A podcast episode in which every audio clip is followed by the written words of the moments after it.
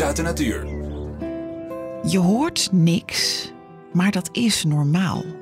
Als je zo vlak na de zomer in het bos loopt. Waar het in het voorjaar nog een hoop gekwetten was, is het nu soms akelig stil. Maar verontrustend allerminst.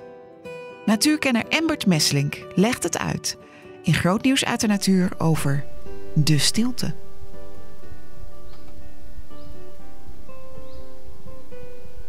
Twee vogels, volgens mij.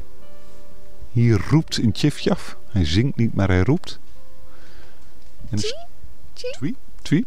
En heel ver in de verte hoor je er nog een antwoorden. Maar die zit erg ver weg. Verder helemaal niks. En dit is de reden dat, dat vogelbescherming in de nazomer soms bestookt wordt met telefoontjes. Wat is er aan de hand? Alle vogels zijn weg. Ik hoor helemaal niks meer. Veel mensen die in hun tuin eh, in het voorjaar volop leven hebben. Merels, koolmezen, pimpelmezen, hegemussen, roodborstjes, winterkoningen. En dan is het uh, half juli. En het valt echt letterlijk helemaal stil. En soms zie je alleen die ene extra nog. Waar mensen dan toch niet zo uh, van houden. En dat is het. Wat gebeurt er? Wat er gebeurd is, en ik zag het dit jaar in mijn eigen tuin. Ik had een nestkastje met pimpelmezen. Letterlijk op het moment dat de jongen eruit kruipen, gaan ze met pa en ma de hort op en verdwijnen ze. Dat zou op zich nog wel naar een stadspark als dit kunnen zijn. Want hier is natuurlijk veel meer te vinden. Hoeven ze niet heen en weer te vliegen. Je kunt samen van boom naar boom hoppen en genoeg te eten.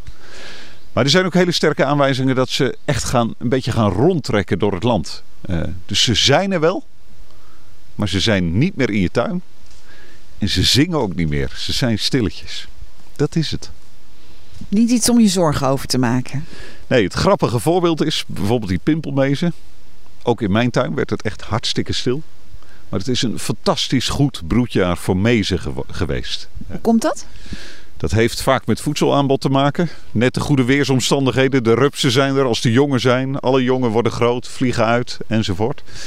Uh, dat was zo goed dat die rondzwervende groepen mezen... die vormden dit jaar geen groepjes, maar echt reuze groepen van honderden mezen.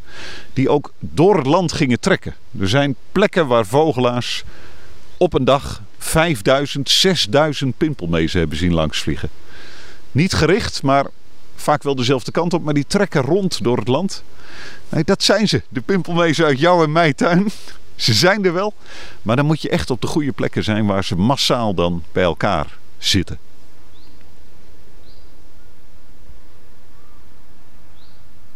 En, en die relatieve stilte, wanneer wordt die weer doorbroken? Ja, je zou je de vraag kunnen stellen, wordt het weer een beetje rumoerig? Nou, mijn ervaring is, dat kan wel weer gebeuren in de herfst en richting de winter. En dan betreft het heel vaak vogels die vanuit het noorden hierheen komen vliegen. En die onze tuinen opzoeken, waar toch wel wat te vinden is. Regenwormen, bessen, uh, noem maar op. Uh, sierappeltjes. En dan kan het opeens weer zijn dat je een hele groep kramsvogels of koperwieken of toch weer merels in je tuin hebt.